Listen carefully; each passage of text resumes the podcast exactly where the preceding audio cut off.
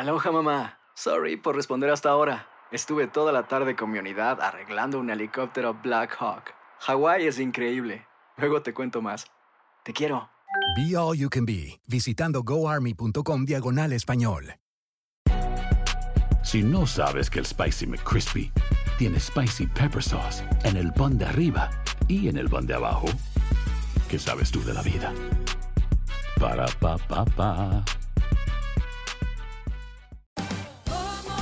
Ahorra más en JCPenney, más tu oportunidad de conocer a Shaquille O'Neal. Este sábado 4 de mayo todos ganan durante la entrega de cupones de 10, 50 o hasta 100 dólares, solo en la tienda mientras duren. De 11 a.m. a 1 p.m., los miembros de JCPenney Rewards tendrán una oportunidad exclusiva de encestar para conocer a Shaq. Habla con un asociado en la tienda o visita jcp.com y conoce más sobre la jugada. JCPenney, vale la pena. Cupón válido el 4 de mayo en selección de estilos. Entrega de cupones solo en la tienda para mayores de 18 años.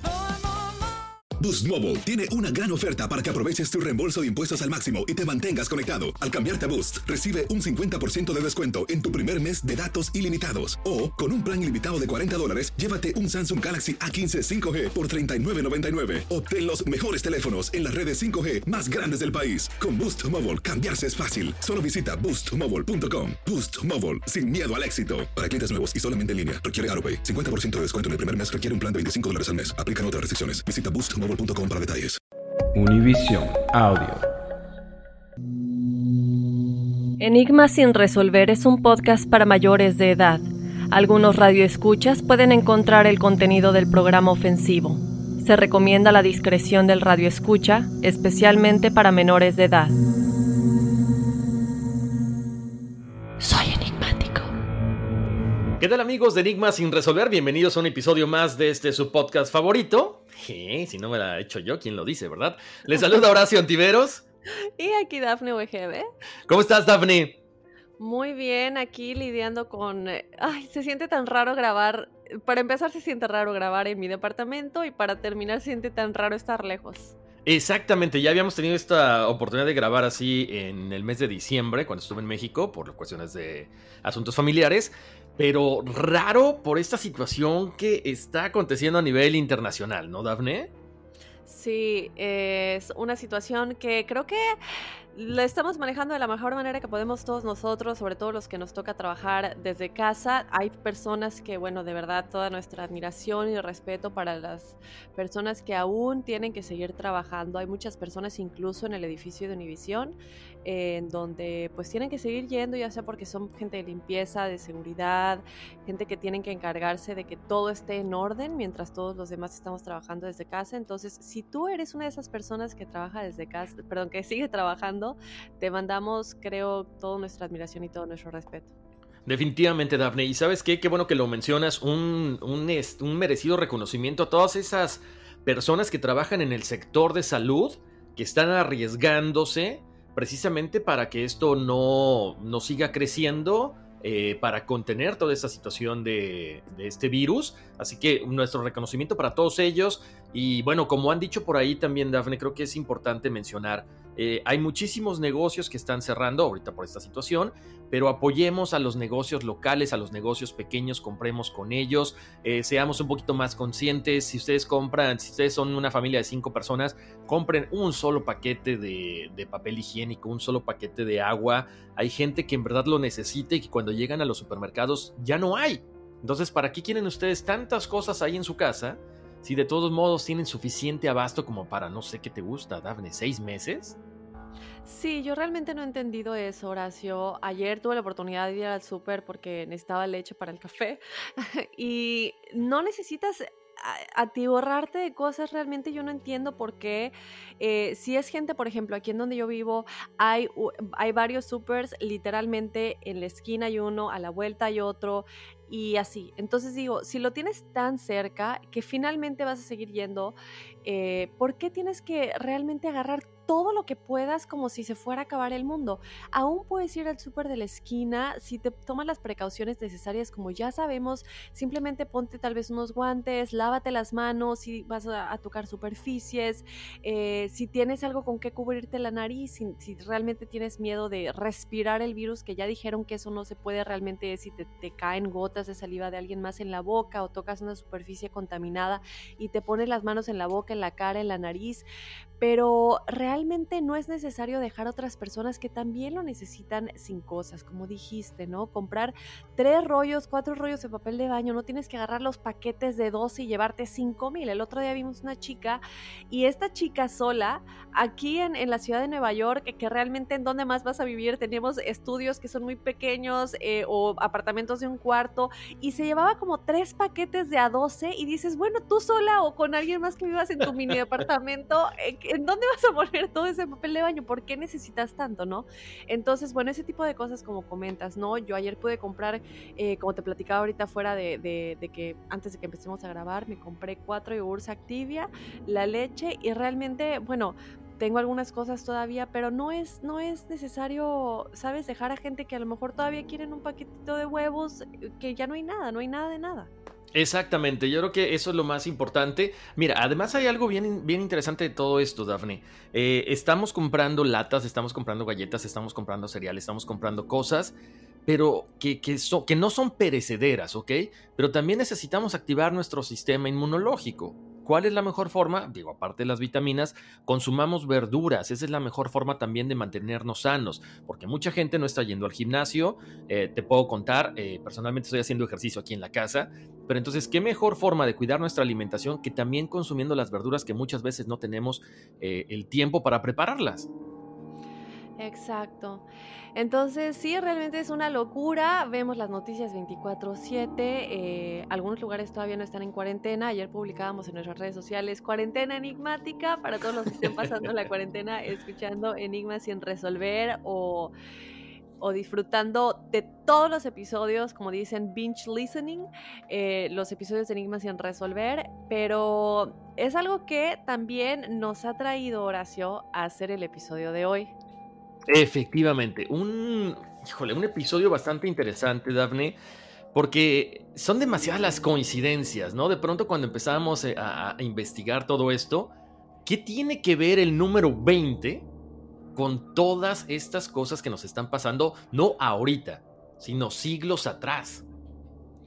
Así es, es algo chicos bien interesante porque vemos cómo estas pandemias, epidemias algunas, eh, enfermedades que matan a millones o a miles de personas cuando son menores situaciones eh, que suceden cada, cada siglo en los años 20, ¿no? Entonces, no sabemos realmente si es una manera en que la Tierra decide como purgar, porque digo, yo me pregunto, cuando vemos, por ejemplo, una de las, de las pandemias de las que les vamos a estar platicando, que es la influenza española, la influenza de, 1900, de los años 20, de los 1920, 1900, bueno, se dice que se rastrea desde 1918, pero lo fuerte, fuerte comenzó en el año 1920. Entonces nos preguntamos, en este tipo de situaciones fallecieron, Horacio, millones de millones de personas. Ya les vamos a platicar las estadísticas completas y el porcentaje de población del cual bueno, desapareció de nuestro planeta básicamente, pero ¿qué hubiera pasado si toda esa gente no hubiera muerto? ¿Cómo sería el mundo el día de hoy? ¿Estaríamos más sobrepoblados? ¿Cómo estaríamos en sentidos de, de consumismo? Y todas estas cosas que, bueno, si toda esta gente realmente no hubiera fallecido, ¿cómo sería la Tierra el día de hoy? Exacto, ahora tocas un punto bien interesante, ¿no? ¿Cuánta gente hubiera fallecido, Daphne? ¿O cuánta gente ha fallecido durante estas pandemias, estos, eh, eh, estas limpiezas que mucha gente piensa que son eh, dadas por ciertos personajes con poder económico, con poder político y demás? Pero ¿será también algo que la, la Tierra necesita? porque de pronto somos demasiados seres humanos en este planeta y ya no hay eh, ya no hay suficientes recursos renovables para todos nosotros? Sí, dicen que la Tierra es inteligente, dicen que la Tierra siente y yo no sé si es una manera de la Tierra de decir cada siglo durante los años cercanos a los 20 o 20, pero digo, esa es una. La otra que se dice también es que... Eh, digo, yo no sé si la divinidad o quien sea, de pronto como que dicen, tenemos que eliminar a cierta gente o también pueden ser los reptilianos que crean estas cosas porque saben que se tienen que deshacer de algunos cada cierto tiempo. ¿No, ¿No será más fácil como lo habíamos puesto ahí en el meme de, de ¿cómo se llama? De las redes sociales. Pues ahora sí que no nos eh, que no haya abducciones, sino que nos rescaten, ¿no?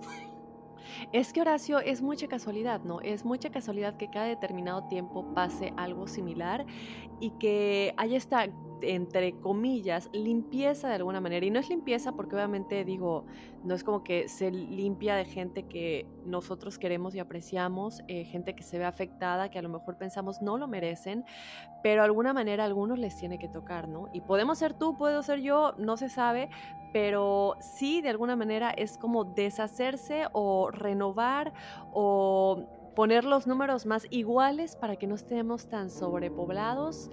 No sé, digo, porque Horacio, estamos hablando de millones de personas que han muerto durante cada una de estas epidemias, como dije en algunos casos únicamente miles, pero cuando son tan grandes como el cólera, como la influenza española, como se llamaba, eh, ya les platicaremos exactamente por qué se relacionaba tanto con España, o em, la peste negra, estas que fueron ya muy, muy mayores, digo, yo sí me pregunto qué hubiera pasado con la humanidad o cómo estaríamos el día de hoy si todos estos millones de personas no se hubieran muerto, ¿no? En términos de consumismo, de sobrepoblación, de cambio climático, las cosas no serían como hoy. Efectivamente, ahora hay que, tomar en cuenta también algo. Eh, estamos hablando de una situación que ahora con la globalización tenemos acceso a, a todo lo que es el Internet y nos enteramos lo que pasa en China, lo que pasa en todo el mundo, ¿no? Pero estamos hablando de estas pandemias cuando no había suficientes eh, medios masivos de comunicación, Dafne, que te enterabas muchos años después, ¿no? Y que además siempre se ha hablado mucho de que algunos medios pues tratan de tapar la situación para no crear una, una histeria colectiva, como lo comentábamos en, programas anteriores, ¿no? Entonces, lo que tú dices, o sea, esta, esta gente ha fallecido y gracias a esto se ha mantenido un orden, estos eh, números, estas cifras son en realidad lo que nos dicen o solamente nos han querido como que maquillar en realidad todos estos números. Pero en serio que se tienen que quedar con nosotros porque yo creo que de aquí mucha gente va a estar diciendo, wow, o sea, ¿qué otras cosas más pueden estar por ahí escondidas y que poco a poco van saliendo a la luz? Exacto, Horacio. Entonces, pendientes chicos, ya vamos a comenzar con el programa. Les vamos a estar platicando, como dijimos, ya tenemos cosas muy interesantes. Primero son todas las pandemias que han sucedido durante los años 20 en, obviamente diferentes siglos, eh, empezando desde los 1320, cuando la, la primer peste negra o peste bubónica, como también se dio a conocer. Vamos a platicar de las coincidencias, qué sucedió con estas pandemias en esos tiempos hasta ahora con el coronavirus. Eh, que bueno, evidentemente estamos en el 2020 y, y, también vamos a platicar de distintas profecías que supuestamente dijeron que esto pasaría con el COVID-19, coronavirus o como sea que te refieras a él. Y está muy interesante este episodio, chicos. La semana que viene también yo quiero adelantar, vamos a tener un muy buen episodio. Vamos a tener, ya nos habían pedido a Ingrid Child de regreso. La vamos a tener de nueva cuenta con nosotros la semana que viene en directo y va a estar buenísimo porque vamos a estar hablando, ya sabemos que les encanta todo lo que tiene que ver con extraterrestres, pero ¿sabías tú que me estás escuchando enigmático, enigmática, que los extraterrestres y los ángeles están conectados? Y ella nos va a estar platicando de todo esto. Entonces va a estar, yo estoy muy emocionada. Pues definitivamente un tema que tiene mucho, ay Dios mío, mucho que dar, Dafne. Eh, pero bueno, ya les estaremos ahí platicando la próxima semana de esto. Pero bueno, pues aquí bienvenidos porque estamos arrancando. Así es, Horacio, pero antes de irnos yo le quiero decir a todas mis chicas enigmáticas que me están escuchando, les tengo una muy buena noticia porque Dove tiene una nueva línea de antitranspirantes que ayudan a restaurar el tono natural de la piel de tus axilas en tan solo 21 días y esto yo lo digo y lo confirmo porque ya lo probé. Lo mejor, chicas, es que contiene fórmulas exclusivas con vitamina B 3, un cuarto de humectantes y además proporciona 48 horas de protección contra el sudor y el olor. Dove y Vinton fue co-creado, además que esto me encanta, con mujeres reales como tú y como yo que experimentan un tono desigual en las axilas. Así que chicas, levanta los brazos y libérate con Dove y Vinton, la nueva línea de antitranspirantes de Dove. Muy bien, Dafne, pues ya saben todas las enigmáticas que nos escuchan también. Una buena recomendación por parte de Dove, por parte de Dafne. Vamos a escuchar esto y regresamos a Enigmas sin resolver. Hacer tequila, don Julio, es como escribir una carta de amor a México. Beber tequila, don Julio, es como declarar ese amor al mundo entero. Don Julio es el tequila de lujo original hecho con la misma pasión que recorre las raíces de nuestro país. Porque si no es por amor, ¿para qué? Consume responsablemente. Don Julio Tequila, 40% alcohol por volumen, 2020. Importado por Diageo Americas, New York, New York. Sick of being upsold at gyms? My guy, you're currently a base member. For $90 more, I can upgrade you to our Shred membership. For 130 more, you'll be a Swole member. And for just $300 more, you'll reach Sweat Platinum. At Planet Fitness, you'll get energy without the upsell. Never pushy, always free fitness training and equipment for every workout. It's fitness that fits your budget. Join Planet Fitness for just $1 down and $10 a month. Cancel anytime. Deal ends Friday, May 10th. See Home Club for details. Dicen que traigo la suerte a todo el que está a mi lado.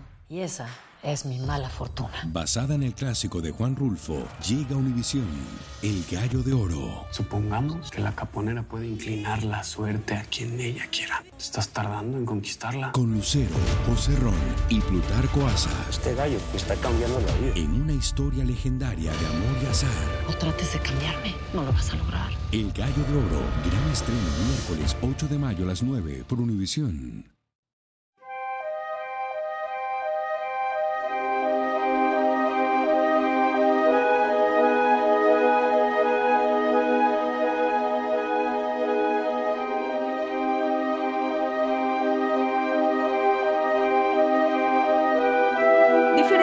Pandemias han azotado a la humanidad matando a millones de personas, pero existe un misterio que rodea a estas enfermedades en masa que aún nadie ha podido resolver. Tras darse a conocer el COVID-19 o coronavirus originario de Wuhan, China, usuarios de redes sociales han asociado esta posible epidemia con otras que han ocurrido en el año 20 de cada siglo. Aunque las epidemias, pandemias o enfermedades en masa que han surgido en la historia de la humanidad han variado en años, existe un año que casualmente se repite.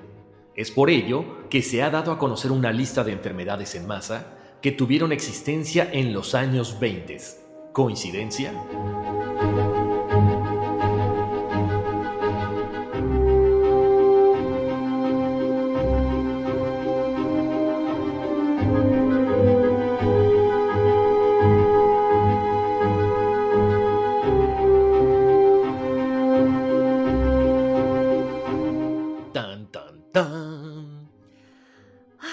Coincidencia, yo no sé, la verdad es que yo no creo en las coincidencias, así que...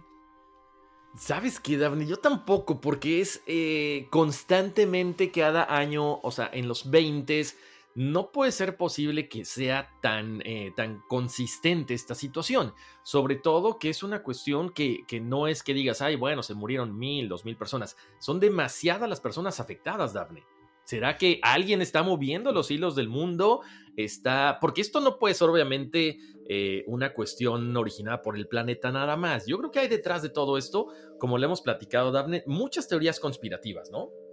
Yo también, sin duda alguna hay algo raro ahí, como dije, yo no creo en las coincidencias y yo no sé, como lo dijimos al inicio del programa, hay teorías de las cuales yo quiero que, bueno, es que eso está buenísimo, porque hay una teoría, chicos, que dice que ciertas personas multimillonarias del mundo, entre ellos Bill Gates, están detrás de esto. Esto se lo voy a dejar a Horacio porque está, él es el que sabe muy bien de esta teoría, pero antes déjame platicarte, Horacio y chicos enigmáticos, que... Y aquí empieza lo raro. Aquí empieza lo raro. Casualmente, es ahora China el país que ha declarado tener una vacuna efectiva y lista para la producción y aplicación en humanos para protegernos de este coronavirus lo cual pone obviamente en cuestionamiento ante el público, el punto de vista de muchos, el verdadero origen de este virus, porque digo, qué casualidad que el virus nace en China o se origina en China y ahora es China el país que tiene esta vacuna, que además sabemos que las vacunas toman muchísimo tiempo en, en poderse saber que son efectivas, la producción y todo esto. Y se había estimado que iba a ser más o menos un año para tener una patente ya lista, pero ahora resulta que China sale con que ya tienen algo listo para producción. Entonces, digo, de nueva cuenta, ¿no? Es muy curioso, Horacio, creo yo que China que es el país del que supuestamente se habría originado este virus, ahora tenga la cura para el mismo y además es, digo, obviamente la van a vender a nivel mundial. Pero es más curioso aún, chicos enigmáticos, que esta vacuna fue creada en tan solo un mes. O sea, e, es increíble porque China inicia ensayos clínicos para su primera vacuna contra el coronavirus desarrollada por el principal experto militar en bioguerra militar del país.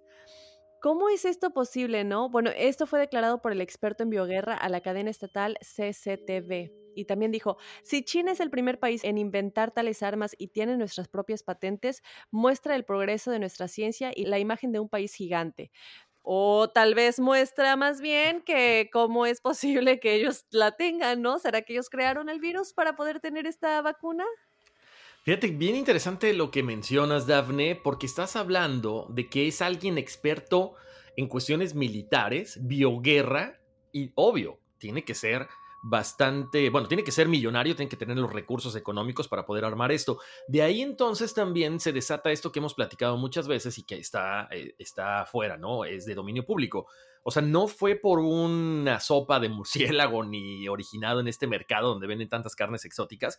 Se dice es eso, ¿no? Es un virus que se escapó de un laboratorio que obviamente al ellos crear este virus tienen que tener una vacuna creada por cualquier cosa como en este caso que lo estamos viendo, que es una pandemia. Entonces, no vas a dejar que la mitad de la población fallezca, pues no, porque no es, eh, eh, no sería, no sé si en, estas élites se maneje la ética, yo creo que no, pero creo que no sería conveniente alertar a la población. Entonces, como dices, qué, qué raro, qué chistoso que se avienta un virus nuevo y ya tienen la vacuna luego, luego. Además, sabes que, Damne, eh, lo comentabas, no es posible que en un mes tengan una vacuna. Además, normalmente se tiende a experimentar en animales todas estas vacunas. Muchos países estaban diciendo que iba a tomar demasiado tiempo la vacuna y que no iba a ser eh, pues prudente experimentar en animales por lo que se estaban dando, ¿no? Los casos que se estaban dando a nivel internacional, que era directamente aplicarlas con humanos y ver las reacciones eh, o estas, pues sí, las reacciones a ver ya que se hubiera aplicado esta vacuna. Entonces, ay Dios mío, alimenta la, la imaginación de mucha gente. Sí, y yo creo que es importante aclarar, eh, como siempre, esto lo tenemos que decir chicos porque pues es importante decirlo, es nosotros estamos diciendo supuestamente a lo mejor podría ser teorías conspirativas que estamos tratando de llegar a conclusiones, Horacio y yo con ustedes no estamos asegurando nada. Ellos crearon esta vacuna, ya la tienen lista muy pronto. Yo me pregunto, obviamente tienen que esperar a que esto sea más grande, a lo mejor lo pudieron evitar, se pudo evitar que crezca tanto, pero para que sea algo efectivo, para que sea algo que deje dinero, para que sea algo que haga historia de alguna manera, no solamente en la historia de un país como China, que estamos viendo que es una de las mayores potencias mundiales, sino la mayor, como decías en un episodio anterior, todo es made in China, China, hecho en China, hecho en China. Entonces, bueno, sí tienen que esperar a que esto se convierta en una pandemia para decir, mira lo que tenemos ahora, ¿no? Tal vez ya lo tenían desde antes, no lo sabemos, estamos dejando esta información para ustedes, ustedes deciden y de nueva cuenta nada más recalcar, no estamos asegurando nada.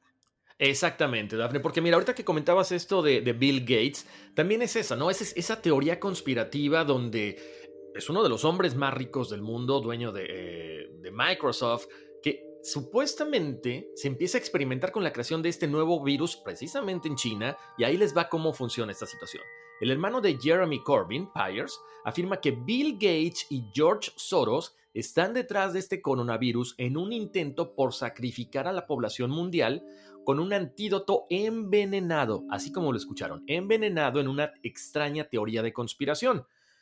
El hombre de 72 años dijo a sus seguidores en Twitter que la enfermedad es un intento de sacrificar a la población mundial con este antídoto envenenado y comenta que al compartir la teoría, esta extraña teoría de la conspiración, escribe, la pandemia del coronavirus fue simulada en octubre del 2019 por los multimillonarios y controladores Bill Gates y George Soros, y ahora es real. El objetivo es una selección y desecho de población mundial. Las personas causan problemas de dióxido de carbono o CO2. Entonces, eh, recuerden, esto es lo que él menciona en su Twitter, ¿no? El objetivo es una selección y desecho de población mundial porque la gente provoca demasiado dióxido de carbono, o sea, demasiada contaminación. Y recuerden, esta supuesta vacuna tiene un veneno para acabar con población, con cierta cantidad de población en el mundo. Eh, lo hemos hablado mucho, Daphne, de estas novelas de Dan Brown, la última, eh, que ahorita les digo el nombre, que siempre se me olvida, pero es eso, ¿no? En la última novela o película de Dan Brown se hablaba de eh, este virus que crea esterilidad en el ser humano para que no nos sigamos reproduciendo, pues como un virus. Entonces, ¿qué pasa? La gente mayor empieza a fallecer, mucha gente que está enferma empieza a fallecer, pero ya no se va poblando el mundo, por lo tanto, llega a un equilibrio donde la tierra, donde nuestra madre tierra, bueno, empieza a florecer otra vez y ya entonces se trabajará sobre una vacuna para restablecer la cuestión de la fertilidad, ¿no? Sí, pero yo sigo pensando y me pregunto, o sea, ¿Cómo ellos dicen, bueno, vamos a crear este virus? Que no lo dudo, no dudo que estas cosas, eh, no todas las pandemias, obviamente, porque hay unas que sí está comprobado que vienen, por ejemplo, de la peste negra de las ratas y todo esto. Pero en este tipo de cosas digo, para empezar, a mí se me hace mucha duda que China ya tenga una vacuna. Em, también em, decir, bueno, de hecho, chicos, les vamos a dejar las, las, fuentes de donde estamos sacando esta información en la descripción para que ustedes las chequen por ustedes mismos. Eh, pero bueno, comentar esto, ¿no? Decir, si ellos dicen, bueno, es para hacer una selección o para que, como dices, el dióxido de carbono, eh, eh, aquí entonces no es como decir, vamos a seleccionar a élites o así, porque digo, a cualquiera le puede tocar. Si dicen que los, los adultos mayores son más propensos o gente que tiene eh, enfermedades de cualquier tipo de enfermedad subyacente que tengas desde antes, pues también eres más vulnerable, ¿no?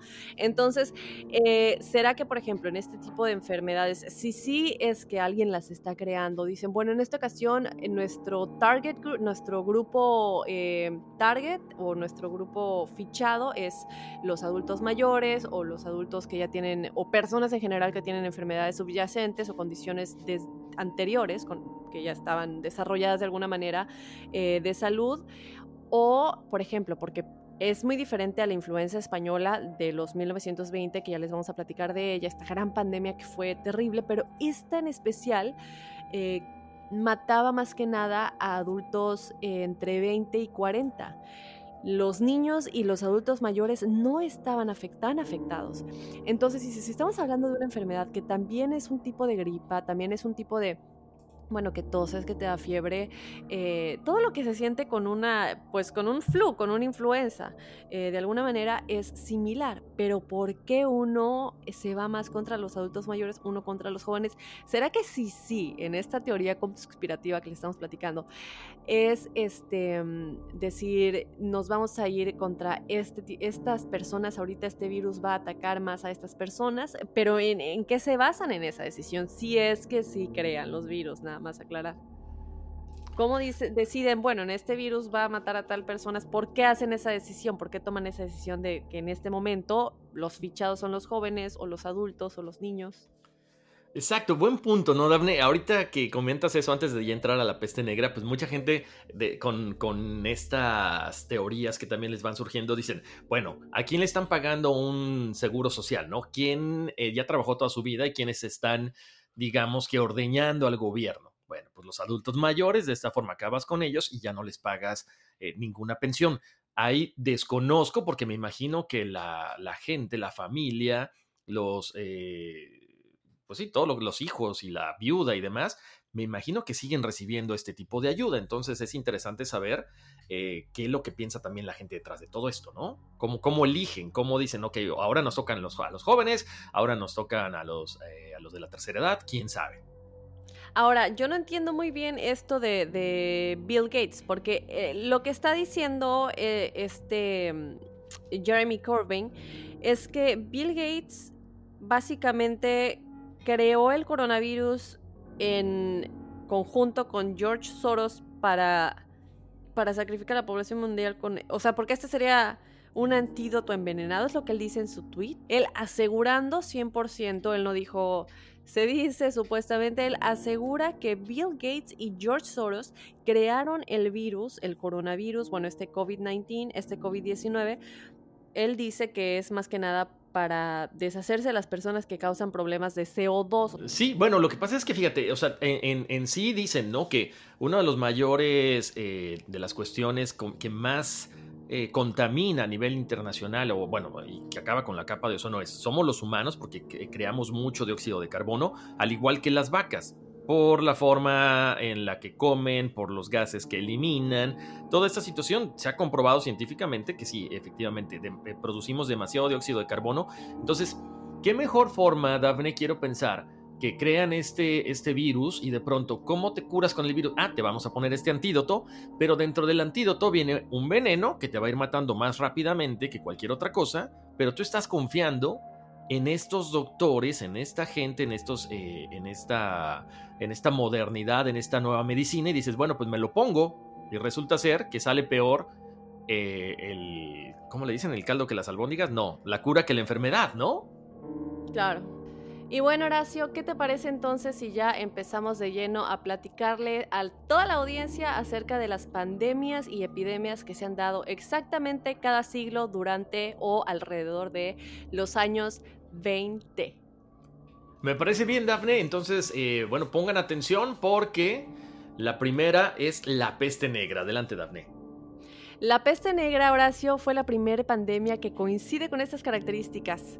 Y eh, bueno, ustedes nada más tienen que poner peste negra en Google para ver las terribles fotografías que se ven de cómo las extremidades se ponían completamente negras, casi casi podridas. Y bueno, también es conocida como la peste bubónica. Esta es rastreable desde el año 1320 en Mongolia, en donde en primera instancia provocó una gran cantidad de decesos, Horacio, pero el verdadero problema fue su llegada a Europa, en donde se expandió y se volvió digo algo terrible, porque en ese tiempo todavía no sabían cómo identificar este tipo de virus, qué era, qué lo causaba, cómo curarlo. Entonces se empieza a extender, extender, cruza continentes, viaja alrededor del mundo y bueno, se convierte en esta, la primera pandemia conocida en la historia, a lo mejor desde antes ha habido otras, pero esta es una de las más, eh, de las que está registrada en la historia de la humanidad, que ha sido las más peores, que se registra alrededor de los años 20 y bueno, ¿qué sucede, no? Sus síntomas eran dolores de cabeza, fiebre y escalofríos. Las lenguas de los enfermos tomaban un tono blanquecino antes de la inflamación severa de los ganglios linfáticos. Finalmente, Horacio, apareciendo manchas negras y moradas en la piel, acabando fatalmente con todas sus víctimas. Esta pandemia, chicos, era transportada por pulgas de roedores. Y bueno, aquí viene, también estamos hablando de los años 1300, obviamente todavía no había muchas medidas de higiene, medidas de limpieza en general, recordemos que en ese tiempo además, estamos hablando de los 1300, la gente no se bañaba a diario, de hecho casi no se bañaban, bañarse era un lujo, em, y bañarse era algo que más que nada hacía la gente de la em, ¿cómo dirías? Monarquía, de la realeza, em, y tomaban un baño al mes y era como que el día de lujo que se daba en el baño, porque no acostumbraban a bañarse, porque no era normal, no era para ellos, ni siquiera tenían corriente de agua como la tenemos hoy en día, eh, se iba por los pozos por agua y ese tipo de cosas, pero los baños no eran algo común, no era algo que se acostumbrara todavía en ese tiempo, inclusive lavarse la boca. Las faltas de limpieza básicas que tenemos hoy en día, pues no se acostumbraban en ese tiempo y hacía que las enfermedades se volvieran peores, más grandes y más comunes, ¿no? Entonces, esta pandemia, eh, como les dije, empezó por las pulgas de estos roedores que estaban por todos lados. La bacteria, chicos, rondaba los hogares durante un periodo de entre 16 y 23 días antes de que se manifestaran los primeros síntomas de la enfermedad. Transcurrían entre 3 y 5 días más hasta que se produjeran las primeras muertes. Y tal vez una semana más hasta que la población no adquiriera conciencia plena del problema en toda su dimensión. Y es una pena, Horacio, porque eso hasta el día de hoy lo vemos con el coronavirus, ¿no? Eh, mucha gente cree que porque únicamente se afecta a los adultos mayores, pues han estado como que dejándolo ir, como que bueno, pues no importa, a mí no me afecta, pero tú podrías estar afectando a alguien, tal vez a ti no te va a afectar en mayor escala, pero sí puedes pasárselo a alguien a quien sí le va a afectar en mayor escala. Entonces, este tipo de cosas se ven todavía, ¿no? En este caso, como decimos, la gente no lo tomaba muy en serio, entonces se iba eh, todavía creciendo más la, la, transmisión de persona a persona. Chicos, fíjense que la enfermedad se manifestaba en las ingles, en las axilas o cuello, con la inflamación de alguno de los nódulos del sistema linfático acompañada de supuraciones y fiebres altas que provocaban en los enfermos escalofríos, rampas y delirio. El ganglio linfático, chicos, inflamado, recibía el nombre de bubón o carbunco, de donde proviene el término peste bubónica que es como también se le conoce. Aunque no existen cifras oficiales, chicos, del número de vidas que esta epidemia cobró, se manejan números que van desde los 25, escuchen esto, 25 a 100 millones de personas. Imagínense esto, chicos. Pero entonces, bueno, esto es lo que sucede y se vuelve, yo nada más quería hacer el énfasis porque es lo que dijimos al principio. ¿Cómo sería el mundo hoy en día? De nueva cuenta, estamos hablando de millones de personas. ¿Cómo sería el mundo hoy en día si toda esa gente no hubiera fallecido? O sea, la historia sería con, tan distinta, tanta gente que hubiera seguido viva, que hubieran tenido hijos, que esos hijos hubieran tenido hijos y cada una de esas personas hubiera hecho una diferencia en el mundo, no sabemos si para bien o para mal, cambio climático, consumismo, lo que quieras. Exacto, yo creo que, fíjate que esto que está pasando ahorita, Daphne, yo creo que se hubiera dado muchos años atrás, ¿no? O sea, el mundo hubiera colapsado porque no hay suficiente comida, porque no hay suficientes recursos naturales. Y bueno, pues ahí está una vez más que este tipo de pandemias son las que vienen como a tratar de equilibrar, aparentemente, lo que está pasando con la población, porque como dices, eh, aparte, estamos hablando de que en ese entonces no había métodos de anticonceptivos. O sea, era cualquier persona que tenía una relación con su pareja o con su esposa, pues procreaban y procreaban y procreaban 10, 15 años, 15 años, 10, 15 hijos, ¿no? Ahora, Cabe aclarar, y esto es importante decirlo chicos, porque a lo mejor ustedes se van a encontrar con información que diga que los hechos de esta epidemia se dieron entre 1347 y 1351, como la enciclopedia británica rastrea los hechos en estos años. Sin embargo, se sabe y hay registros de que la enfermedad como tal apareció en el año de 1320 en el desierto de Gobi, en Mongolia, entre el norte de China y el sur de Mongolia. Entonces, Así es. Para mí es una de las más terroríficas, sin duda alguna. Sobre todo por los aspectos físicos que le daba a sus víctimas de dejarle las extremidades casi casi como podridas, negras. Exactamente. Ahora, fíjate, aquí hay otra cosa bien interesante, Daphne, porque estamos hablando de que esto básicamente... Eh, o sea, afecta a la población de, ¿qué te gusta? De Asia, a la población de Europa también, pero también en América hemos tenido este tipo de pandemias que, bueno, diezmaron muchísimo a la población y específicamente a la población de México, ¿no? Eh, eh, les vamos a hablar eh, de la viruela. La viruela hace esta catastrófica aparición en el año 1520 donde precisamente, bueno, pues Hernán Cortés llega a lo que era México, a Tenochtitlán, y esta gente que venía con él, pues que traían diferentes enfermedades, y es lo que provoca muchísimas muertes. Ahora, ¿Quiénes son estas personas que estaban afectadas? Pues toda la población indígena que estaba en este nuevo continente. O sea, llega Hernán Cortés a México y es durante este proceso, durante toda la conquista, traen numerosos virus, bacterias que, ¿qué? que eran de Europa, que los nativos de América no estaban expuestos, que no sabían qué es lo que estaba pasando y por consiguiente no había anticuerpos y no podían resistir. Debido a este aislamiento de América durante más de cinco milenios, estas enfermedades provenientes de ganado euroasiático no habían llegado antes, aunque se diga por ahí que ya los chinos habían llegado, que los vikingos habían llegado, básicamente con la población, eh, básicamente con esta eh, invasión de parte de España es donde se desata toda la viruela y esto explica este descenso tan brusco de la población americana en los primeros años de la dominación española. Ahora, esto es un factor determinante para la victoria española contra Tenochtitlán. Hay que recordar que en 1520 cayó sobre Tenochtitlán después del triunfo en la Noche Triste, cuando eh, Hernán Cortés es derrotado. Por esto es un factor determinante para la conquista. ¿Por qué? Porque esta famosa viruela cobró la vida, nada más, de 2 a 3.5 millones de indígenas. Como les digo, estos son datos que han pasado de generación en generación a través de los historiadores, a través de estos libros. Y obvio, estos aztecas sucumbieron a la viruela con la llegada de los europeos, como el mismísimo Tlatuani Cuitláhuac, que fue el vencedor de Hernán Cortés. Hay que recordar también, Dafne, y toda la gente que nos escucha, todos los enigmáticos, esta enfermedad causó severos estragos en toda Tenochtitlán, pues hubo lugares donde fue tan grande la mortalidad que los pobladores no podían enterrar a sus muertos, tal cual lo estabas comentando ahorita con la peste negra, Dafne. Entonces, ¿qué pasa? Tienen los, eh, todos estos cadáveres ahí a la intemperie, se van eh, descomponiendo, llegan las moscas, llega el aire, llega la lluvia, y ¿qué es lo que pasa? Simple y sencillamente se sigue transmitiendo gracias al viento y a toda esta situación eh, natural, pues las diferentes enfermedades y en este caso la viruela que diezmó muchísimo a la población de México.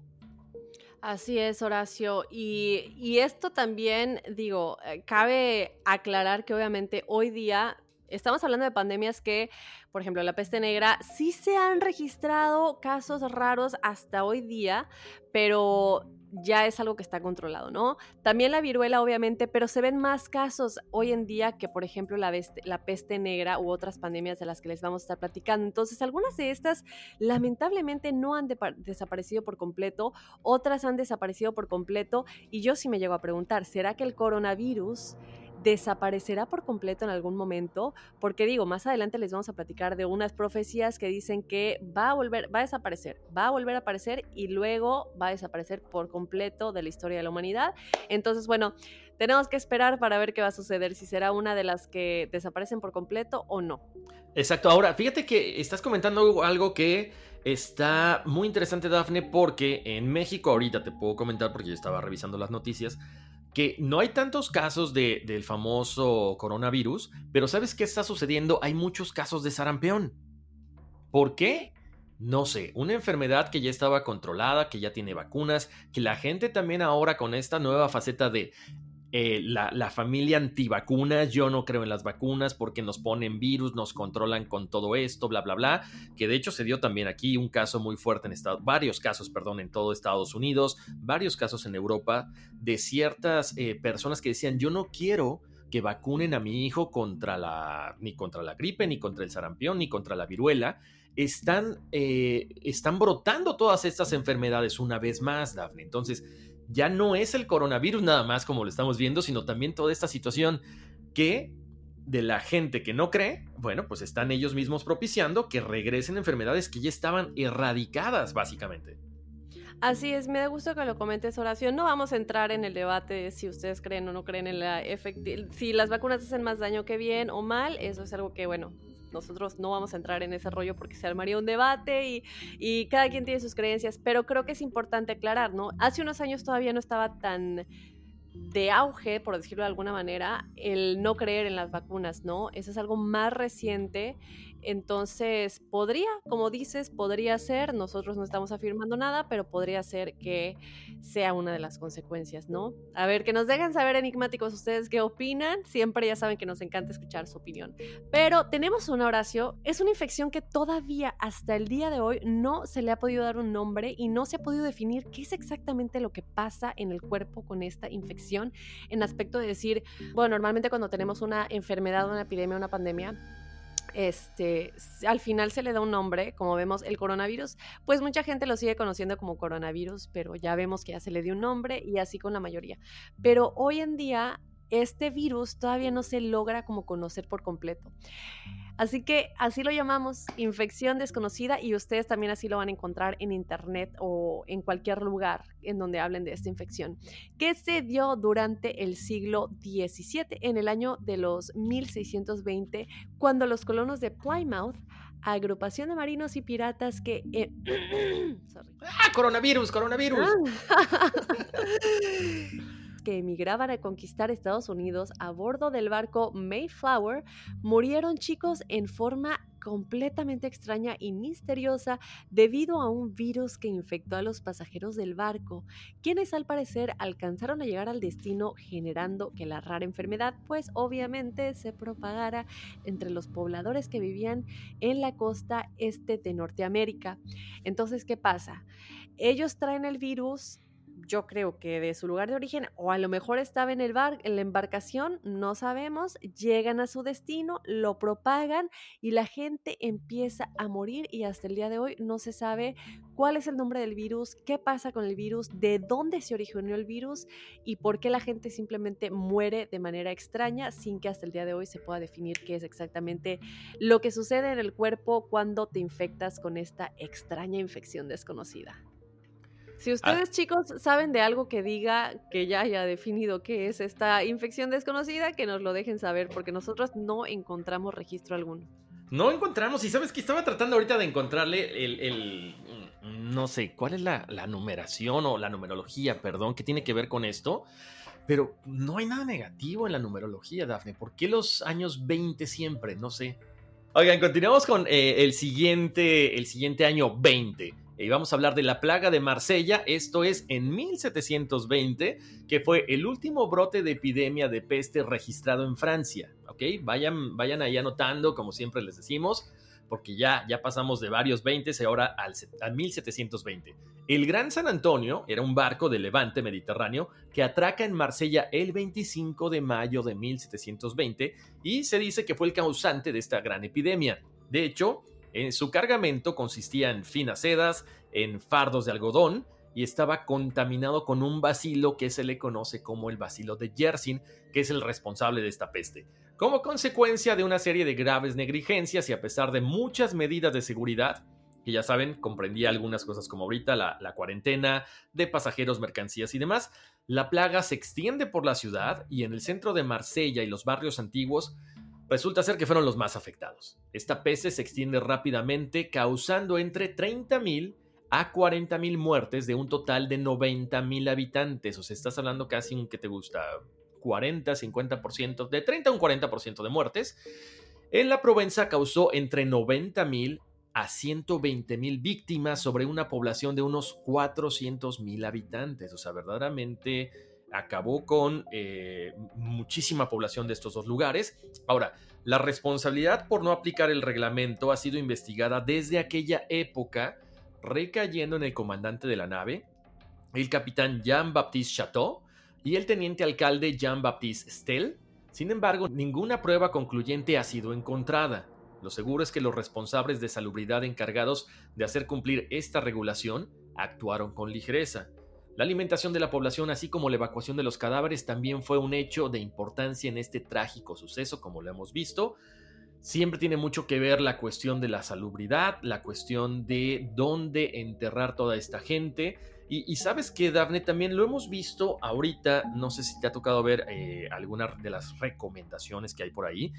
Si tú vas a la calle, o sea, si estás saliendo de tu casa, de tu edificio, de tu departamento, cuando regreses, lo importante es que esos zapatos que traías no los metas a tu casa porque pueden traer el virus. Lo más importante es dejarlos en la parte de afuera de tu departamento o en una, bueno, ahí en la puerta, a un ladito de, la puerta, para que no propagues este virus en tu casa. Entonces, ¿qué pasaba en estos casos? Pues no se sabía de tantas cosas como ahora. Entonces, la gente subía, bajaba y esto propiciaba a que todos los virus, todo, se fuera regando eh, de persona a persona, ¿no?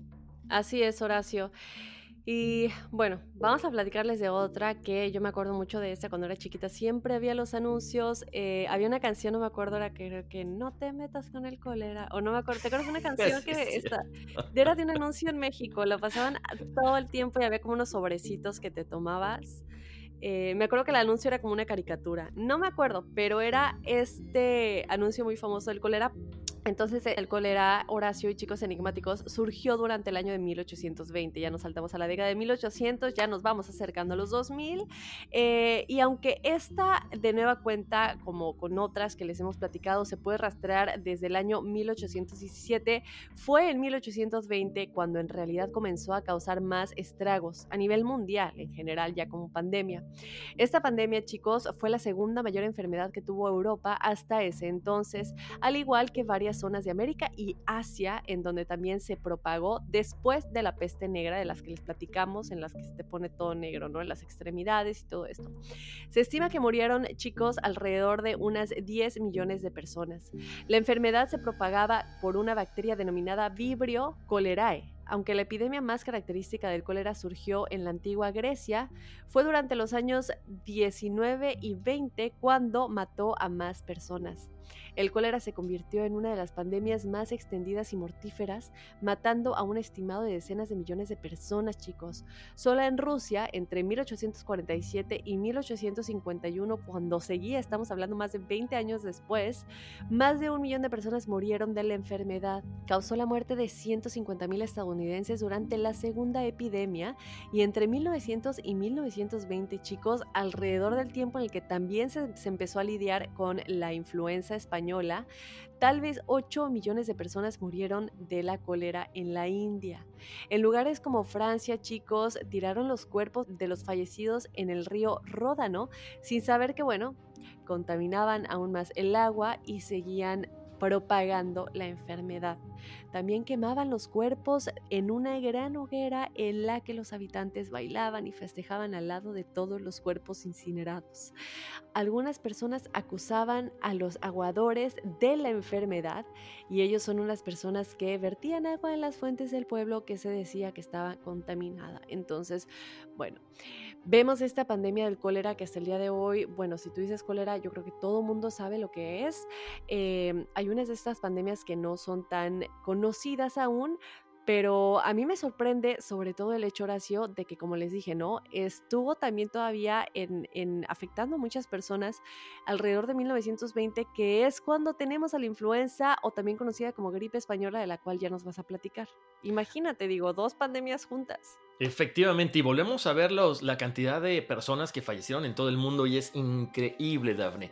Y tú, tú habías estado mencionando mucho esto, ¿no? De la gripe española. Digamos que es como que de las últimas. Esta pandemia se puede rastrear desde 1918, pero fue en 1920 cuando cobra el nombre de pandemia como tal, porque se expande por todo el mundo de manera inimaginable, pero especialmente la gripe española mató a más de 40 millones de personas en todo el mundo. Escucharon bien, 40 millones de personas en todo el mundo. Se desconoce la cifra exacta de la pandemia que es considerada la más devastadora de la historia. Un siglo después, o sea, ahorita, un siglo después, aún no se sabe cuál fue el origen de esta pandemia. Hmm, teoría conspirativa, ¿verdad? Que no distingue ni fronteras ni clases sociales. Aunque algunos investigadores afirman que empezó en Francia o en China, otra vez China, no puede ser, increíble, pero cierto. Bueno, pues muchos estudios sitúan los primeros casos en la base militar de Fort Riley en Estados Unidos. Tras registrarse los primeros casos en Europa, la gripe pasó a España, un país neutral en la Primera Guerra Mundial, que no censuró la publicación de los informes sobre la enfermedad y sus consecuencias a diferencia de los otros países centrados en el conflicto bélico.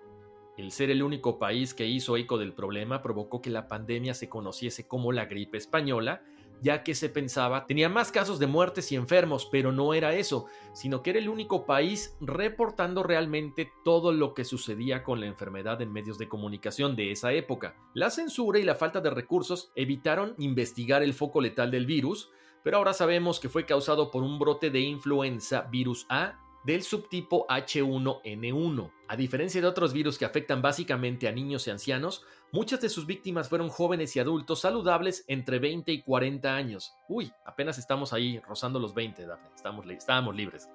Bueno, pues, los, síntomas, los síntomas ya saben eran fiebre elevada, dolor de oídos, cansancio corporal, diarreas y vómitos ocasionales, y la mayoría tosía sangre, al igual que moría asfixiado de tanto líquido en los pulmones.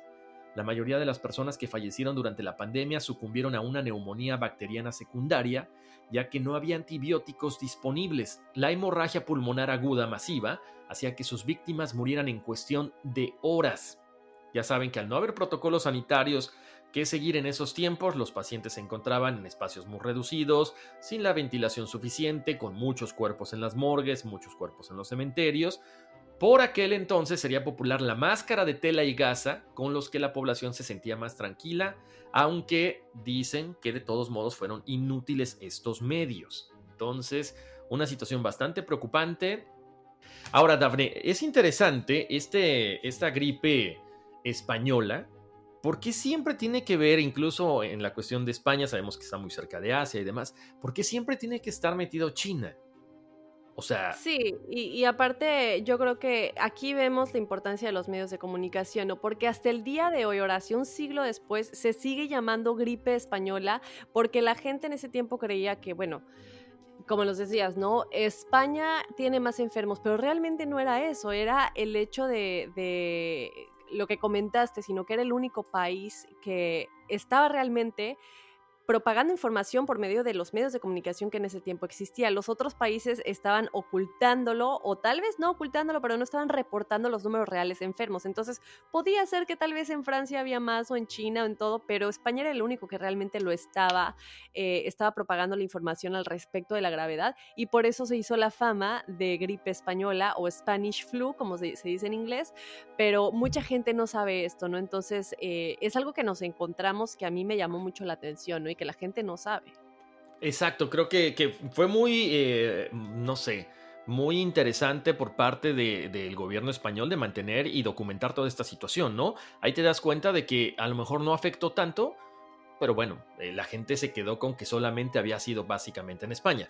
Y ya después de en 1920, tan, tan, tan, nos toca, eh, nosotros chicos, pasaremos a la historia. A lo mejor alguien hará un podcast, un programa en el futuro en el que hablen de, del coronavirus del, del 2020 y nosotros ya habremos pasado a la historia.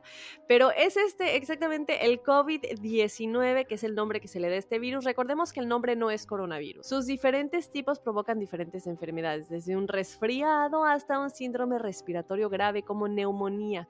El día de hoy, chicos, el COVID-19 ya es una pandemia y apareció a finales del año 2019 en la ciudad de Wuhan, en China. No solo se transmite de animales a personas, sino de humano a humano.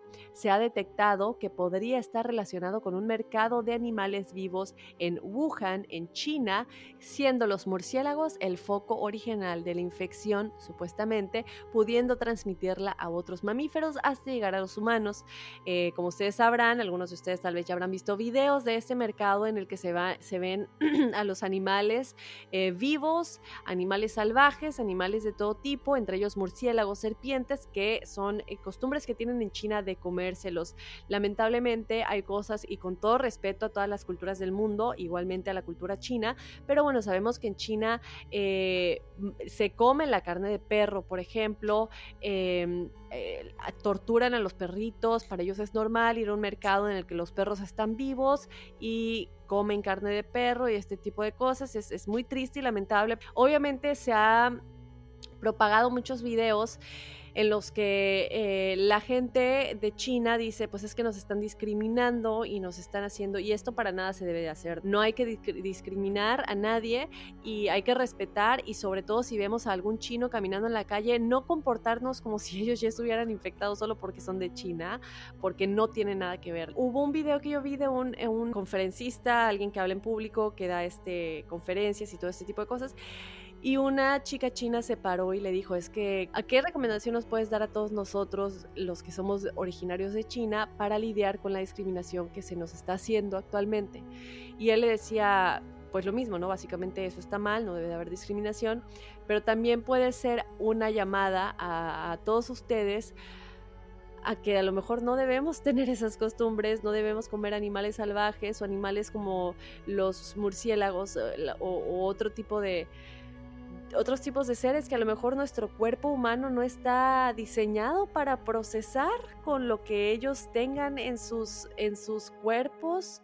Em, a lo mejor no es compatible con nosotros, no sé, ¿no? Pero le hacía obviamente la llamada atención a todos nosotros de no discriminar, pero también a ella le dijo, a lo mejor también es una llamada para tu cultura eh, de decir, pues nos estás afectando mundialmente con algunas de, de tus costumbres. Y esto es algo que lo dejamos allá afuera, no es algo que nosotros estemos diciendo, pero me llamó la atención este comentario que le hizo. Chicos, al momento de grabar este episodio, como dije anteriormente, hoy es 19 de marzo del 2020. Al momento de grabar este episodio, hoy 19 de marzo del 2020, las cifras son las siguientes.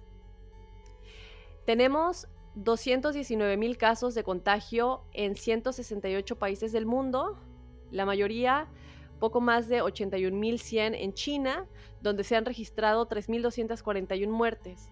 La cifra de decesos en todo el mundo supera las 8.200 y la de los recuperados son más de 84.000. Fuera de China, Italia es el país con más casos y España el segundo de Europa y cuarto del mundo con más de 17.300 casos. Entonces, bueno, les dejamos esta información. Obviamente ya sabemos que es pandemia. Eh, Estados Unidos está en sexto lugar. Arriba de Estados Unidos está Alemania. Ya dijimos España, Irán, Italia y China en primer lugar. Gracias a Dios, los países en Latinoamérica todavía no están en, este, en estos niveles, pero esperemos no lleguemos y esperemos que ya empecemos a bajar en general, ¿no? E, exacto, Daphne. Como le hemos mencionado, hay que conservar la calma. Esto tiene que pasar. Por ahí pedimos, ¿no, Daphne? Siempre lo hemos hecho de una manera muy, muy profesional, muy, eh, muy seria. El conservar la calma porque eh, estamos trabajando desde casa estamos eh, educando a nuestros hijos en casa, los que tenemos hijos, y estamos básicamente llevando nuestra vida que llevamos antes en una ciudad, ahora en cuatro paredes. Algo que comentabas muy importante, Dafne, no podemos señalar a la gente que está allá afuera porque tienen rasgos asiáticos. Hay mucha gente que comparte este tipo de rasgos, que son todos los asiáticos, que son coreanos, que son chinos, que son japoneses. No señalemos, no señalemos porque no, a lo mejor no son de esa raza y estamos eh, agrediendo e invadiendo a ese tipo de personas que no tienen vela en el entierro, o sea, se originó en China, pero ellos no lo crearon. Te lo digo, Dafne, porque ha habido muchos casos de racismo, ha habido eh, mujeres a las cuales han golpeado aquí en Nueva York porque las ven con los ojos rasgados. Entonces, esto está creando, como tú dices, es una pandemia por la cuestión de la enfermedad, pero también está creando una histeria en toda la gente porque está viendo monos con tranchetes en cada esquina. No es así. Ahora, otra de las cosas que tú decías, Daphne, la gente está saliendo a comprar algunas cosas, pero también están pidiendo eh, comida para, bueno, para sus casas. Es el momento también de hermanarnos, de solidarizarnos y darle una buena propina a esa persona que sigue trabajando, desde el portero del edificio, la persona que está en el supermercado, el que te lleva la comida, o sea, que nos haga esta situación ser mejor ser humano día con día. Creo que eso es importante mencionarlo. Qué bueno que lo comentas. Y antes de pasar, chicos, a las profecías que existen alrededor de este COVID-19 o coronavirus, como muchos lo conocen aún. Em, yo les quiero comentar a todas las chicas enigmáticas que están sintonizando y que son enigmáticas de corazón, porque chicas, les tengo una muy buena noticia. Fíjense que Dove tiene una nueva línea de antitranspirantes que ayudan a restaurar el tono natural de la piel de tus axilas en tan solo 21 días y como lo dije anteriormente, esto yo ya lo confirmé. Lo mejor, chicas, es que contiene fórmulas exclusivas con vitamina B3 un cuarto de humectantes y además proporciona 48 horas de protección contra el sudor y el olor. Esto es maravilloso. Dove Even Tone fue co-creado por mujeres reales como tú y como yo, que experimentan un tono desigual en las axilas. Así que chicas, levanta los brazos y libérate con Dove Even Tone, la nueva línea de antitranspirantes de Dove. Muy bien, Dafne, vamos a ir a una breve pausa, mis queridos enigmáticos, y regresamos con lo que nos comentó Dafne hace rato, las famosas profecías del Nostradamuchino sobre el coronavirus. When you buy a new house, you might say, Shut the front door! Winning! No, seriously, shut the front door. We own this house now. But you actually need to say, Like a good neighbor, State Farm is there. That's right. The local State Farm agent is there to help you choose the coverage you need. Welcome to my crib. no one says that anymore, but I don't care. So just remember, like a good neighbor, State Farm is there. State Farm, Bloomington, Illinois. Si no sabes que el Spicy McCrispy tiene Spicy Pepper Sauce en el pan de arriba y en el pan de abajo, ¿qué sabes tú de la vida? Para, pa, pa, pa. Boost Mobile tiene una gran oferta para que aproveches tu reembolso de impuestos al máximo y te mantengas conectado. Al cambiarte a Boost, recibe un 50% de descuento en tu primer mes de datos ilimitados. O, con un plan ilimitado de 40 dólares, llévate un Samsung Galaxy A15 5G por $39.99. Obtén los mejores teléfonos en las redes 5G más grandes del país. Con Boost Mobile, cambiarse es fácil. Solo visita boostmobile.com. Boost Mobile, sin miedo al éxito. Para clientes nuevos y solamente en línea, requiere AroPay. 50% de descuento en el primer mes requiere un plan de 25 dólares al mes. Aplican otras restricciones. Visita para detalles. Dicen que traigo la suerte a todo el que está a mi lado. Y esa es mi mala fortuna. Basada en el clásico de Juan Rulfo, llega Univisión, El Gallo de Oro. Supongamos que la caponera puede inclinar la suerte a quien ella quiera. ¿Estás tardando en conquistarla? Con Lucero, José Ron y Plutarco Asa. Este gallo está cambiando la vida. En una historia legendaria de amor y azar. No trates de cambiarme, no lo vas a lograr. El Gallo de Oro, gran estreno miércoles 8 de mayo a las 9 por Univisión. Estamos de vuelta eh, aquí en Enigmas sin resolver. Y ahora sí, Daphne, vamos a platicar acerca de esta profecía del Nostradamus chino, como se le conoce. El nombre de él es Liu Baowen, eh, sabio de la dinastía Ming, fallecido en el año 1375. Es bien conocido por predecir el futuro y habría dejado entre sus propias profecías, entre sus profecías, una que supuestamente haría mención a la epidemia de coronavirus que amenaza con salirse de control y seguir propagándose por el mundo. Al igual que otros sabios, Liu, denominado por algunos, como les comentábamos ahorita, como el Nostradamus chino, también dejó predicciones incluyendo Song Bing Song, la inscripción del monumento a la pagoda Jingling y la inscripción del monumento a la montaña Tai Bai. Según apunta Publímetro Colombia, dicha inscripción fue descubierta después de un terremoto y no se dio a conocer al público hasta hace varios años, y parte de lo que dice podría estar relacionado con esta emergencia que estamos viviendo. Tal predicción estaría escondida en este poema de Liu. Pongan atención. Si preguntas cuándo llegará la plaga, yo diría que en invierno, alrededor de septiembre y octubre. Uno se preocupa de que los cadáveres queden desatendidos, y uno se preocupa por la dificultad de pasar del año del cerdo al año de la rata. Ahí es importante poner atención. ¿Cuál es la explicación de este año del cerdo y año de la rata? Ahí les va. Según el calendario lunar chino, 2019 fue el año del cerdo y 2020 es el año de la rata. Esta transición del año del cerdo al año de la rata ocurrió en el año nuevo chino, que fue el 25 de enero del 2020. El primer caso diagnosticado de alguien con coronavirus se registró el primero de diciembre del año pasado, del 2019. Y dado el periodo de incubación que es de 14 días, la persona probablemente estaba infectada a finales de noviembre, cuando el calendario lunar chino todavía era octubre.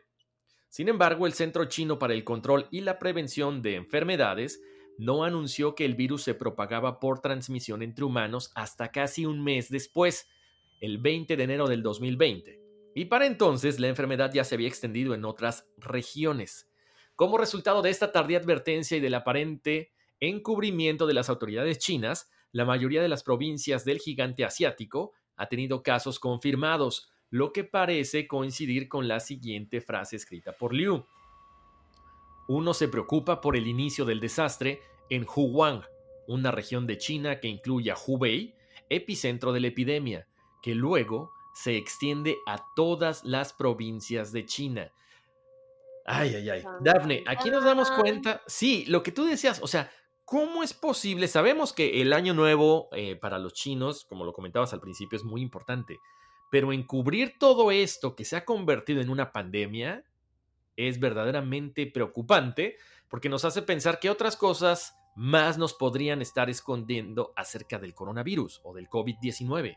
También aclarar, y de hecho creo que alguien nos lo mandó, había una profecía que según era de Nostradamus, nosotros ya buscamos, eso es falso chicos, si ustedes ven o se empieza a propagar información acerca de que Nostradamus predijo este coronavirus, eh, esa información es falsa y no es algo que haya predicho Nostradamus. Sin embargo, esta del Nostradamus chino, que su nombre recuerden es Liu, Bowen, esta sí la encontramos y encontramos fuentes más confiables. Entonces, aclarar eso, porque lo platicábamos ayer, ¿verdad, Horacio? Era como que lo decimos, no lo decimos. Bueno, vamos a tratar, si encontramos, aunque sea una que diga que sí es real, que, que, sí encontremos bases eh, sólidas, pero no lo encontramos, entonces decidimos realmente no incluirlo y dejarlo allá afuera, ¿no? Ustedes este, también pueden buscar su propia información, pero esto, esto al parecer es completamente falso, lo de Nostradamus, lo de Michelle de Nostradamus. Efectivamente, importante mencionarlo porque volvemos al punto de que hay demasiada información allá afuera, Daphne. Eh, mucha gente dice, ya no estoy leyendo el periódico, ya no estoy viendo noticiarios. No, sí hay que hacerlo, pero de manera consciente. No propagamos o, no propaguemos información que no está corroborada. Por eso eh, decidimos investigar esta, estas cuartetas. Y no, definitivamente no es. Por ahí a alguien se le hizo muy fácil y muy chistoso. Eh, tratar de armar esta, esta cuarteta, esta, eh, este pequeño post, lo volvieron viral y ahora la gente piensa que, bueno, pues, estamos ante una situación mucho más, eh, más difícil de sobrellevar, ¿no? Así es, porque recordemos que cuando se dice Nostradamus siempre se piensa en catástrofe. Entonces, bueno, pero hay otra, eh, chicos enigmáticos, que de hecho ya se las habíamos platicado, pero la volvemos a comentar porque creo que vale la pena, es muy atinada. Esta es la profecía de Sylvia Brown y les vamos a platicar un poquito más del libro. Fíjense que la medium psíquica predijo en su libro End of Days, o sea, el final de los días o de los tiempos, una enfermedad que surgiría alrededor del año 2020 Cabe aclarar que el libro no habla precisamente del fin del mundo y esto cabe aclararlo porque vemos el título, End of Days, sino más bien ya haciendo una investigación más a fondo con respecto a este libro para dejarles saber exactamente de qué se trata y no digan, bueno, se llama End of Days, y dice el coronavirus adentro, ¿qué quiere decir eso? ¿No? Uno hace la conexión en su cabeza, nos asustamos, no. El libro realmente es ella abordando todas las distintas formas de religiones y culturas que plantean diferentes sucesos acerca, perdón, diferentes teorías y los sucesos alrededor de cómo podría ser el fin del mundo, ¿no? Por ejemplo, vemos que unas religiones creen que eh, Jesús va a regresar a la tierra, otras religiones piensan que... Em, otras religiones piensan que nunca ha venido ni siquiera por primera vez, que todavía lo estamos esperando.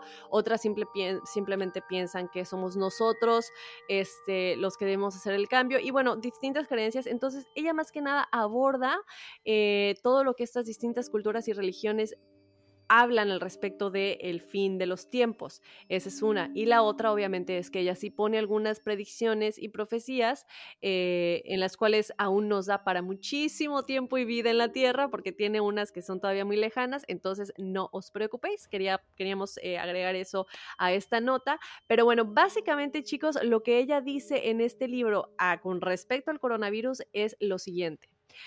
Alrededor del año 2020, una enfermedad grave similar a la neumonía se extenderá por todo el mundo, atacando a los pulmones y los bronquios y resistiendo todo tratamiento conocido. Casi más desconcertante que la enfermedad en sí será el hecho de que desaparecerá tan pronto como llegue, pero atacará de nuevo 10 años después para luego desaparecer por completo. Y bueno, ahí vemos que ella dice que esto no va a durar mucho. Em, yo no sé si eso aplica ahora, si ya duró mucho o no, dependiendo cada quien cómo crean ustedes que esto ya se tardó o todavía es muy pronto.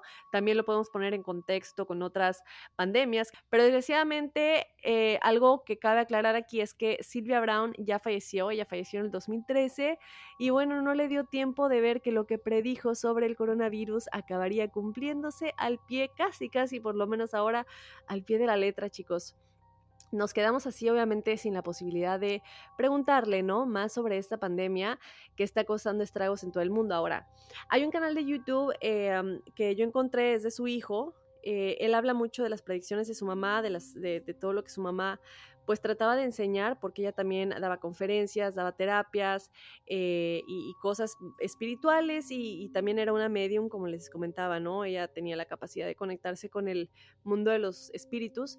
Entonces, él habla mucho de las enseñanzas de su mamá. Y yo llegué a ver un video de Silvia, ella tiene una voz muy ronca, muy, muy ronca, y ella dice... Eh, es, era una persona tan positiva, tan, tan positiva, que de verdad te contagia con su luz. Y el mensaje que siempre daba de, no importa lo que esté pasando en el mundo, vamos a estar bien. Y eso te lo estoy diciendo yo, así que no te preocupes. Y, y me encantaba la manera en la que lo decía, ¿no?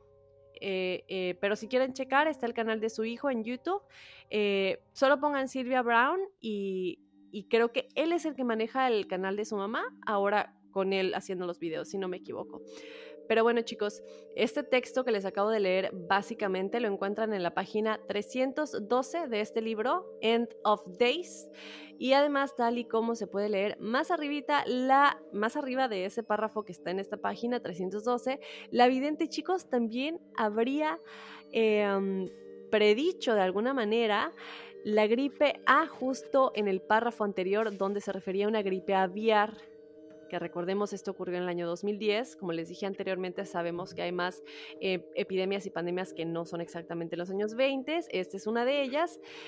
Y pues esto fue dos años después de la publicación de este libro, de End of Days, que fue publicado en el 2008, ¿no? Entonces, de alguna manera ella sí era muy, muy atinada. Aquí vemos dos predicciones que sin duda alguna se, se cumplieron en términos de enfermedades y pandemias.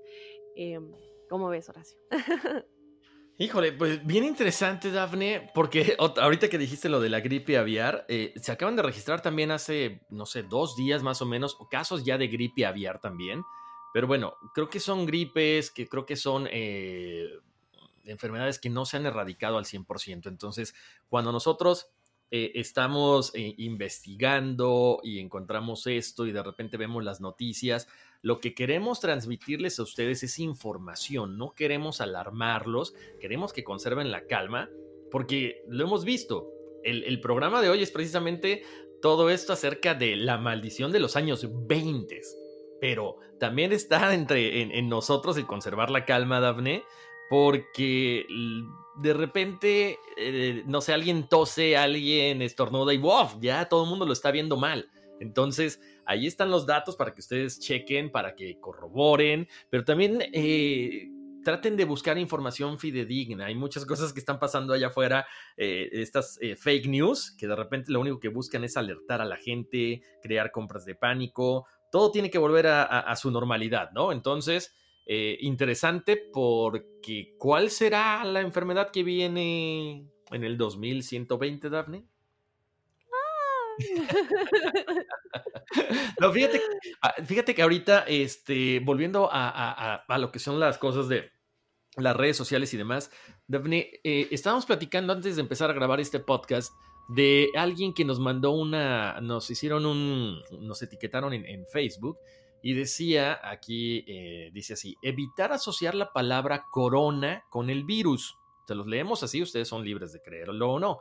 Dice, si necesitas nombrarlo, llámalo por su nombre, que es COVID-19, que lo hemos estado mencionando durante este podcast, porque nuestro subconsciente está asociando la palabra corona con algo negativo y peligroso, y nuestro eh, chakra, el séptimo chakra, que es el que, el que nos conecta con la divinidad, se llama corona. Por lo tanto, cada vez que mencionamos coronavirus, básicamente nos estamos haciendo eh, este bloqueo con la divinidad.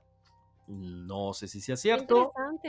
Pero está bien interesante, Dafne, porque estaríamos entonces hablando también de por qué, tú lo mencionaste muchas veces, se llama COVID-19.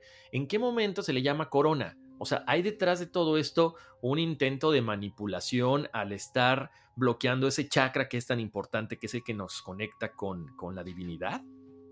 Nos, sí. Obvio nos afectaría porque nos estaríamos desbalanceando eh, energéticamente. Así es, qué interesante Horacio, yo no había escuchado eso, me encanta que lo comentes. Entonces, bueno, es difícil acostumbrarnos porque fue un poquito más de un mes en el que le estuvimos llamando coronavirus porque todavía no se le da un nombre oficial eh, por, por, parte de las autoridades de salubridad y por todos los científicos médicos, eh, por todos los médicos y científicos por parte de la medicina pero ya que se le da un nombre o no se acostumbra, entonces es un poco difícil. Por eso aquí lo llamamos como COVID-19 em, para que nos vayamos acostumbrando poco a poco, ¿no? Porque recordemos, este COVID-19 es un tipo de coronavirus. Exactamente. Oye, por cierto, Dafne, eh, le quiero comentar, a, quiero agradecerle a, ¿no? a, la persona que nos, nos eh, compartió este, que nos etiquetó, de hecho. Ah, gracias a Mayra Ramírez, que fue la que nos, nos etiquetó en este, en este post de, de Facebook para entenderlo. Y sí, efectivamente, Daphne, volvemos al punto de que sigue la información. Ahorita que dijiste, volviste a mencionar coronavirus, que es, una nueva, eh, es una nueva versión, por así decirlo, de un coronavirus eh, que no se cura porque sigue la gente por ahí compartiendo de que no, ve y compra tu Lysol y con eso ya te, te, te vas a hacer inmune. No, no, no. Simple y sencillamente mantengan todas las superficies limpias y eso va a ayudar mucho. Pero esta es una mutación del coronavirus regular. Así es. Entonces, pues chicos, recuerden que tenemos los testimoniales en el episodio correspondiente a las pandemias y la maldición de los años 20, al igual que la numerología. No se lo pierden, váyanse aquí ahorita a su aplicación y chéquense esos episodios igual porque tenemos experiencias, como siempre, de la audiencia buenísimas que nos dejan con el ojo cuadrado y con la piel chinita, ¿no? Efectivamente, Daphne. Y, bueno, hacerle la invitación, como siempre, de que nos recomienden con sus amigos, con su familia, con sus compañeros de trabajo. Ahora que están ahí en su casita trabajando, bueno, pues pónganse a escuchar todos los podcasts de Enigma sin resolver. Estamos en todas las aplicaciones de audio. Nos encuentran en Apple Podcast, en Google Podcast, en Spotify. La que más le guste, ahí nos pueden escuchar. Eh, si le permite, déjenos sus comentarios también, que es muy importante para nosotros. y síganos en nuestras redes sociales, ¿no? Así es, Horacio, que nos sigan en Instagram como Enigmas sin resolver y que nos sigan también en Facebook como Enigmas sin resolver, en donde, bueno, publicamos siempre cuáles son los episodios de la semana con audios bien interesantes. También de pronto publicamos una que otra cosa curiosa, unas de esas bastante cómicas que también se relacionan con teorías conspirativas. Y bueno, tratamos de mantenerlos al día con todo lo que estamos haciendo cada semana en Enigmas sin resolver. Entonces, que nos sigan en Instagram y en Facebook. Exactamente, y bueno, si ustedes nos quieren mandar, como siempre, sus mensajes para compartir con toda la audiencia, eh, quieren su numerología, nos pueden escribir a enigmas.univision.net. Eh, si quieren eh, compartir el mensaje con toda la gente, pues muy importante que nos dejen ahí su autorización. Y si quieren su numerología, manden su nombre completo y su fecha de nacimiento. Y Dafne, pues vámonos, que aquí espantan. ¡Achú! Ah, hoy sí.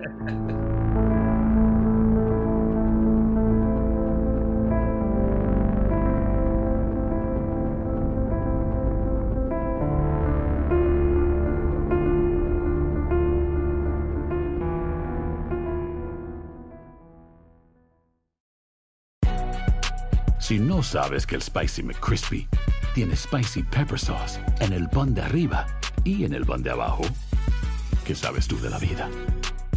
Para, pa, pa, pa. Boost Mobile tiene una gran oferta para que aproveches tu reembolso de impuestos al máximo y te mantengas conectado. Al cambiarte a Boost, recibe un 50% de descuento en tu primer mes de datos ilimitados. O, con un plan ilimitado de 40 dólares, llévate un Samsung Galaxy A15 5G por $39.99. Obtén los mejores teléfonos en las redes 5G más grandes del país. Con Boost Mobile, cambiarse es fácil. Solo visita boostmobile.com. Boost Mobile, sin miedo al éxito. Para clientes nuevos y solamente en línea, requiere AroPay. 50% de descuento en el primer mes requiere un plan de 25 dólares al mes. Aplican otras restricciones. Visita Boost para detalles. Lucero junto a José Ron protagonizan El Gallo de Oro. Gran estreno miércoles 8 de mayo a las 9 por Univisión. Y las mejores.